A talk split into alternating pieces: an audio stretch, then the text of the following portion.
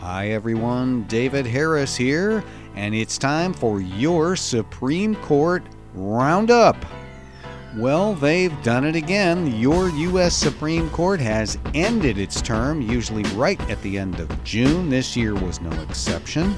Plenty of big cases, some smaller ones, all of great interest to this audience. I know that. We're going to talk to you about the criminal cases and then we're going to do the survey of all of the big ones on the docket because that's what we do here. Yes. So let's get started, like I said, with criminal cases.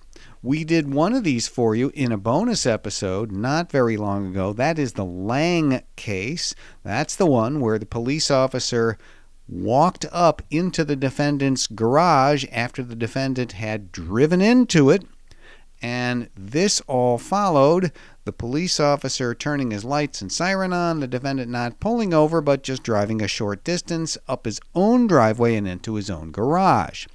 Now, as you know from a case that the Supreme Court itself decided just a couple of years ago involving a motorcycle, police officers are not allowed to go into a home or into the places directly adjacent to the home, the so called curtilage, things like the driveway and the garage, without a warrant because they're just like the home, and going into a home requires a warrant.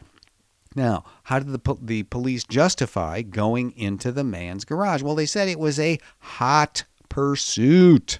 Now, hot pursuit is an exception to the warrant requirement. And there are cases on the books in which the Supreme Court has allowed police officers without warrants to pursue somebody into a dwelling. The Santana case is one that comes to mind for those of you out there with a little bit of legal training. You probably remember that case from your class that covered the Fourth Amendment. So, did the hot pursuit doctrine apply here? Did you have, in other words, police hotly pursuing a defendant from the scene of a crime, something like that? And the Supreme Court said no. This police officer was not justified in following the defendant into his garage.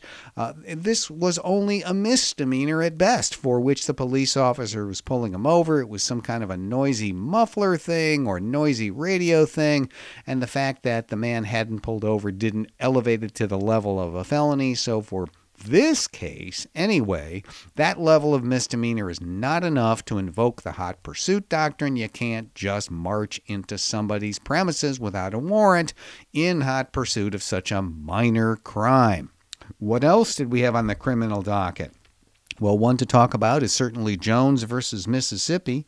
This decision by six to three uh, harkens back to recent Supreme Court cases about juveniles sentenced to life without parole. Now, you may remember there was a case not that many years ago in which the Supreme Court said that states that sentenced juveniles to life without parole sentences that were mandatory upon conviction under state law for certain very serious crimes that that wasn't constitutionally allowed. It can't be mandatory. And therefore, all those people sentenced to juvenile life without parole, sentenced as juveniles for crimes committed when they are juveniles to mandatory life without parole. I mean, an essentially an, an insane, cruel thing, but lots of states have that, including my own state. It could not be mandatory. So the issue in Jones versus Mississippi is kind of similar in these life without parole sentences for juveniles, uh, uh, the judges have generally been required by state law to make a finding that the juvenile is, quote, incorrigible. What does that old word mean? It means irredeemable, cannot be rehabilitated under any circumstances. And you can really understand why state laws often require that. Not all states, but most.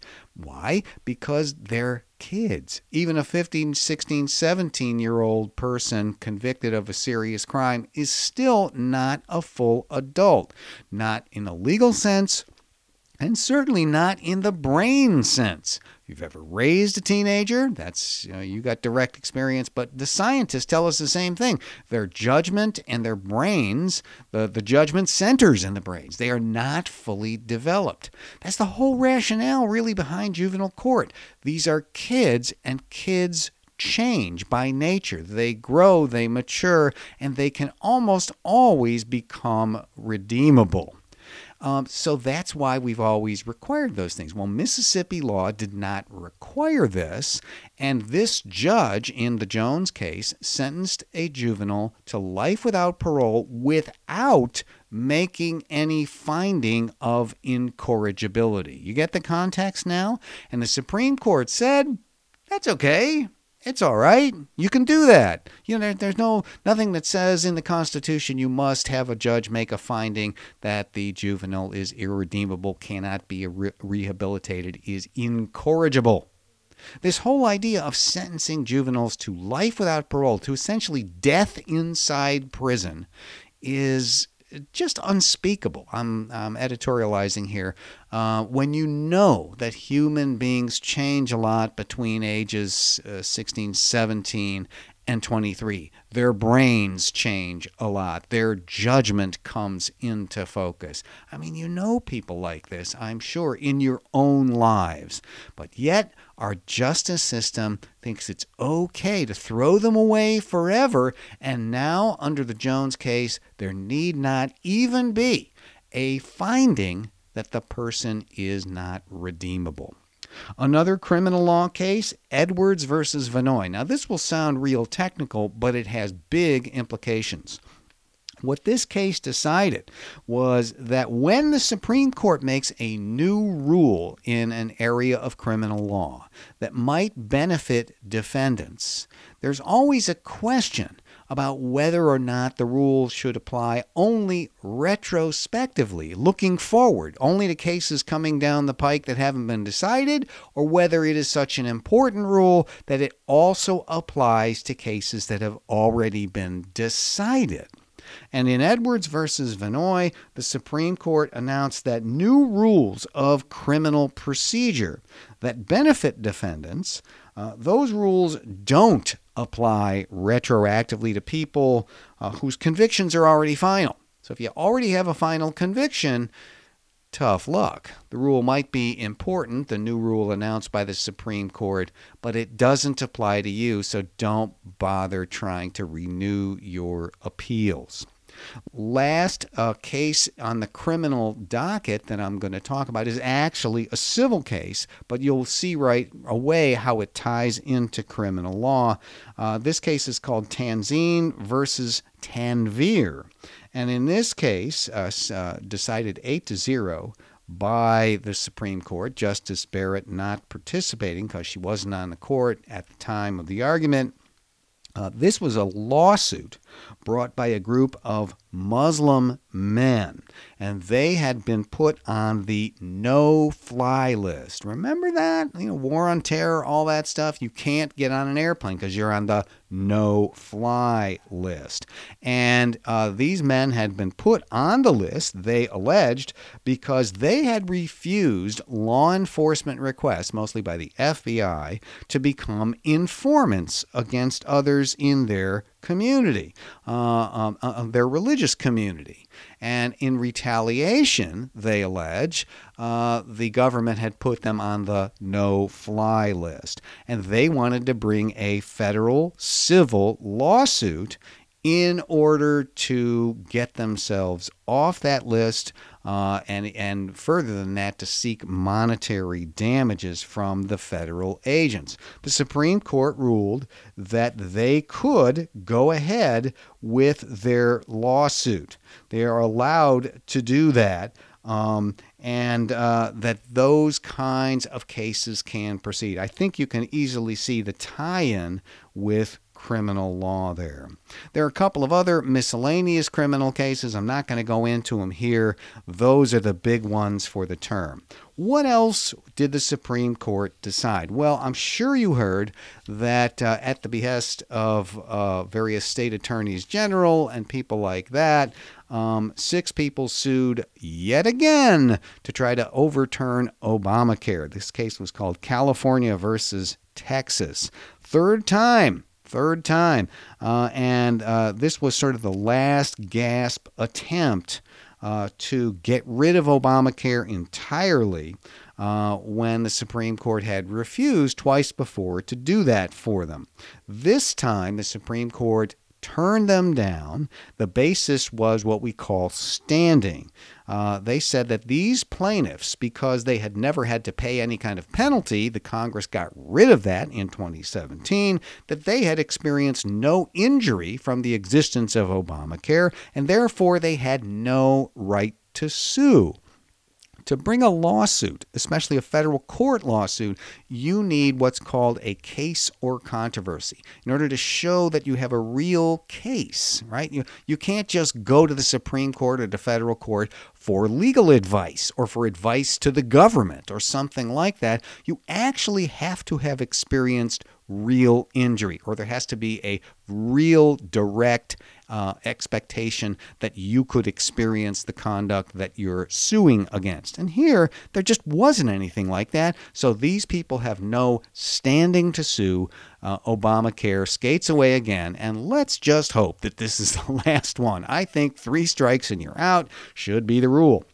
Uh, two cases from Pennsylvania. I want to tell you about. We're now obviously on the civil side. Uh, these are both civil cases, one out of Philadelphia. The Philadelphia city laws uh, prohibit discrimination, and among those, they protect from discrimination are LGBTQ people. Uh, and uh, therefore, when Catholic Charities, which is a big force in adoptions and foster care in many cities around the country, Catholic Charities wanted to sign a contract with the city of Philadelphia in order to do what they had done before, which was to provide services in regard to foster care placements.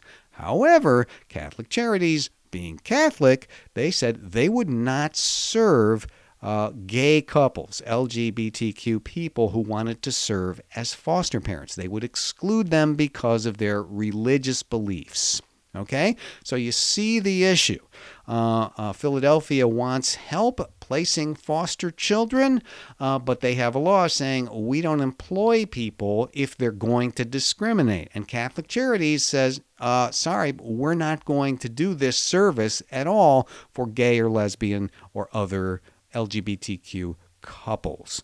Um, so the battle is joined right? The Supreme Court sided with Catholic charities. This is not the first time. Uh, it is it is the manyth time, if that's a word, that we see this Supreme Court siding with religious rights and religious liberties over other rights. So here we're seeing uh, the religious rights of Catholic charities uh, triumph over LGBTQ rights to being treated in a non discriminatory way. Now, it's a fairly narrow decision. Chief Justice Roberts wrote it in a way uh, that it is really just a reference to the contract terms uh, for the city of Philadelphia.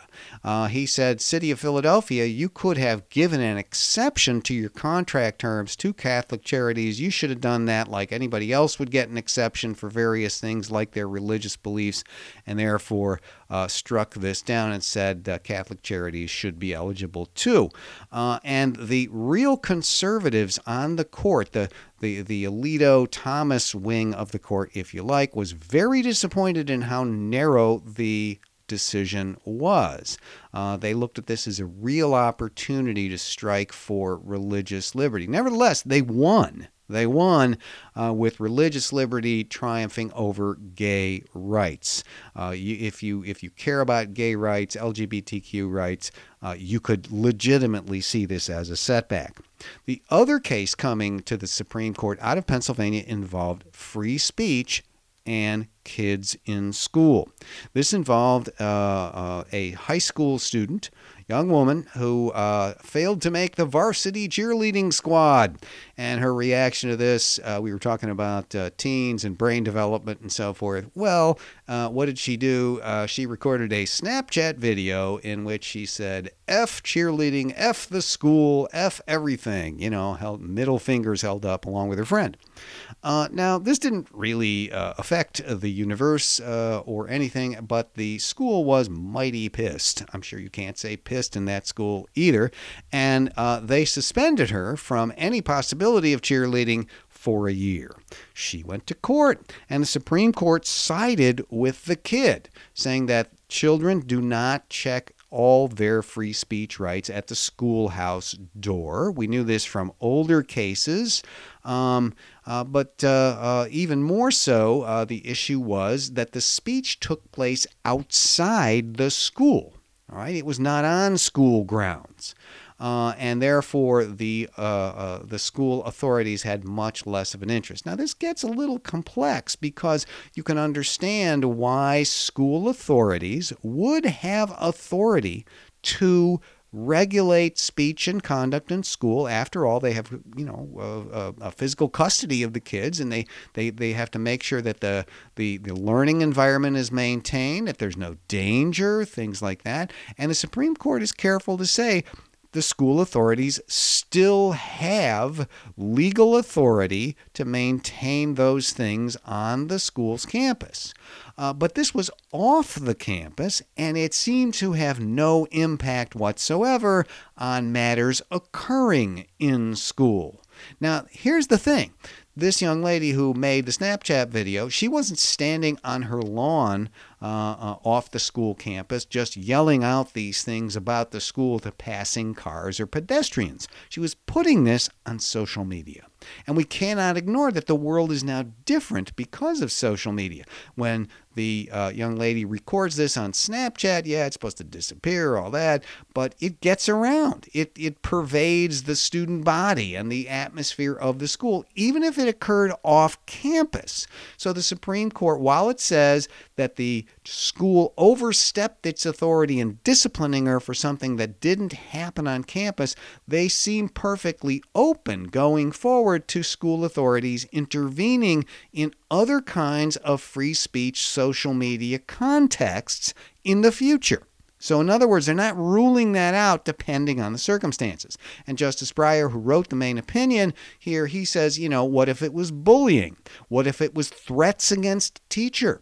Those kind of things would be within the purview of the school to do something about, even if those videos or, you know, social media statements were recorded or typed or whatever off campus. It's not the off campus thing, in other words, that is the deciding factor. It's whether it affects the school.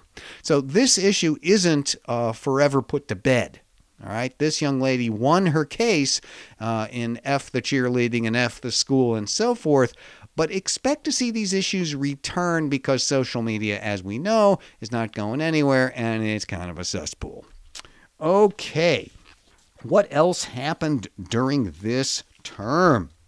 A couple of cases that you might have heard about. Um, the, uh, uh, the, the Supreme Court sided with college athletes in a case called NCAA uh, versus Alston.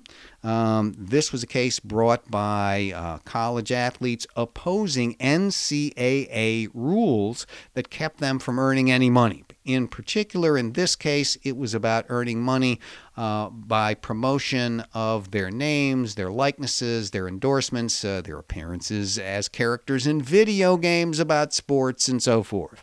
And the Supreme Court said that, uh, that the NCAA has no business telling student athletes what they can do in this sphere. Uh, doing so, keeping them from doing so, is in fact an antitrust violation, and it can't keep them from doing that. Now, that may sound kind of narrow, and it's probably true that there are a very small number of college athletes who are going to make any kind of real money from endorsements and shoe companies and having themselves recognized and, and become characters in video games and so forth. It's your high profile quarterbacks and receivers and, and, and, and the star of the basketball team on the championship squad and so forth the vast majority of athletes, if they get any kind of endorsement deal or any kind of thing from their agent, it's going to be, you know, endorsing Joe's used cars in the college town or a restaurant or something like that. They're not talking thousands and millions, they're talking hundreds, all right? But the real significance here is that it breaks a, a huge hole into the NCAA's many decades old argument that college athletics has to be about amateurism and you can't have them earning any money. They get a scholarship and that's it. In the meantime, the giant complex of collegiate athletics is earning millions and billions from TV uh, revenue. Coaches are paid millions. Um, the universities are making millions, at least some of them, and the students aren't paid. And that is going to end. That is going to end. That's the real significance of this case. It's not the direct facts that arose here in this case. Uh, it is that it will destroy the NCAA's uh, uh, defense of its bogus amateurism rules that have existed for too long, taken advantage of too many students. They are unpaid labor, and that is going to change now. I've saved the best for last, or at least the most important, uh, by my lights. There were voting rights cases. And this is really important. If you've been listening to the news over the last, you know, six months since the November election, you've heard these things about voter fraud without evidence and uh, lack of integrity in the voting system without evidence. And what this has done is it has given cover to a lot of legislators in states who want to keep people from voting. And let's talk about Georgia and its new voting laws. Texas is now trying to do the same thing. And these states are not alone. They're not the only ones by any stretch of the imagination.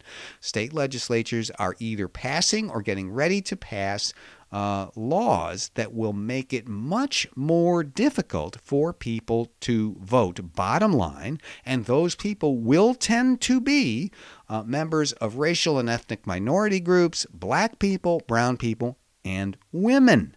Okay?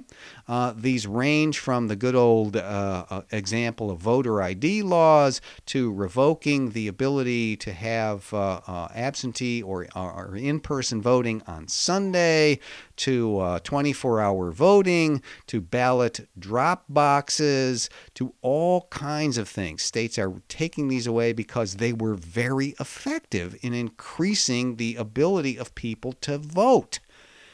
And for these politicians, it didn't work for them. That was really not so fun to see themselves losing elections.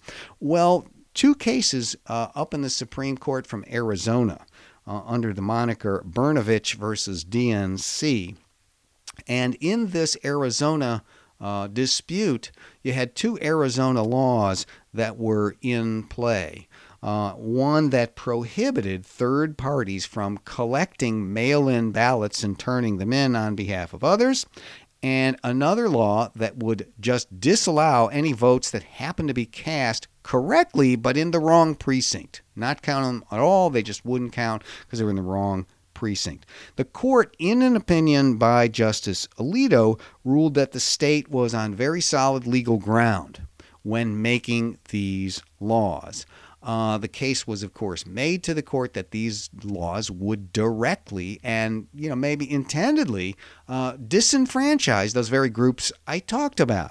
And he basically said, in his opinion for the court, Justice Alito said, well, yeah, so there are lots of other ways to vote. You can't find a law unconstitutional, he said, just because it has a disparate impact on certain people. We don't know who he's talking about. Uh, it has to be a very large, a substantial disparate impact. As long as there are other ways to vote, we're going to think about the, that possibility too. and uh, therefore these particular laws will stand. Let me tell you what this means. It means that laws like Georgia's new laws and the laws Texas is trying to pass, and in so many other states, these are going to be much, much harder to challenge and get thrown out as unconstitutional. This decision Make no mistake, this decision is a dagger at the heart of the Voting Rights Act. Now, you may remember uh, if you can think back a few years, a case called Shelby County. This was another Voting Rights Act, and in an opinion by the Chief Justice, he got rid of a major piece of the Voting Rights Act of 1965. He said that states that want to do this kind of manipulation of the vote, where there is a long history of voter discrimination, those were required, those states and counties would be required under the Voting Rights Act to get pre clearance from the Department of Justice before they could make moves like remove polling places and uh, uh, you know change the process in ways that were likely to impact voter participation. Chief Justice Roberts got rid of that part of the Voting Rights Act. He found it unconstitutional. This case, in my estimation, Brnovich, this is a near fatal blow to the Voting Rights Act.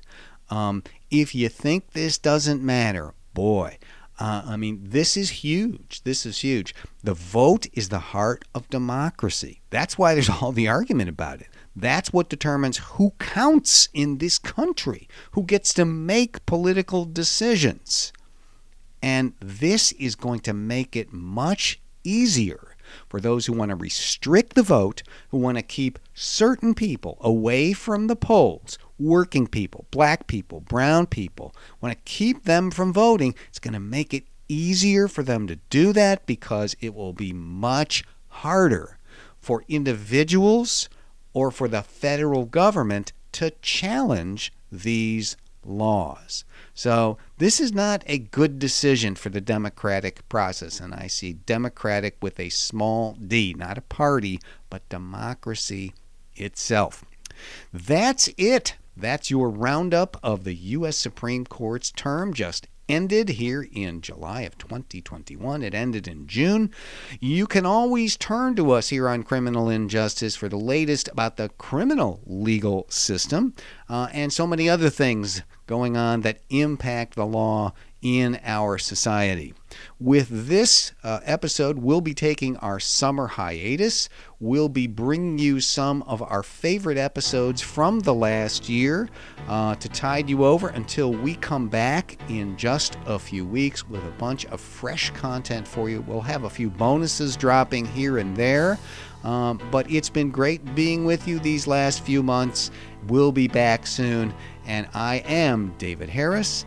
I'll be back with you next time.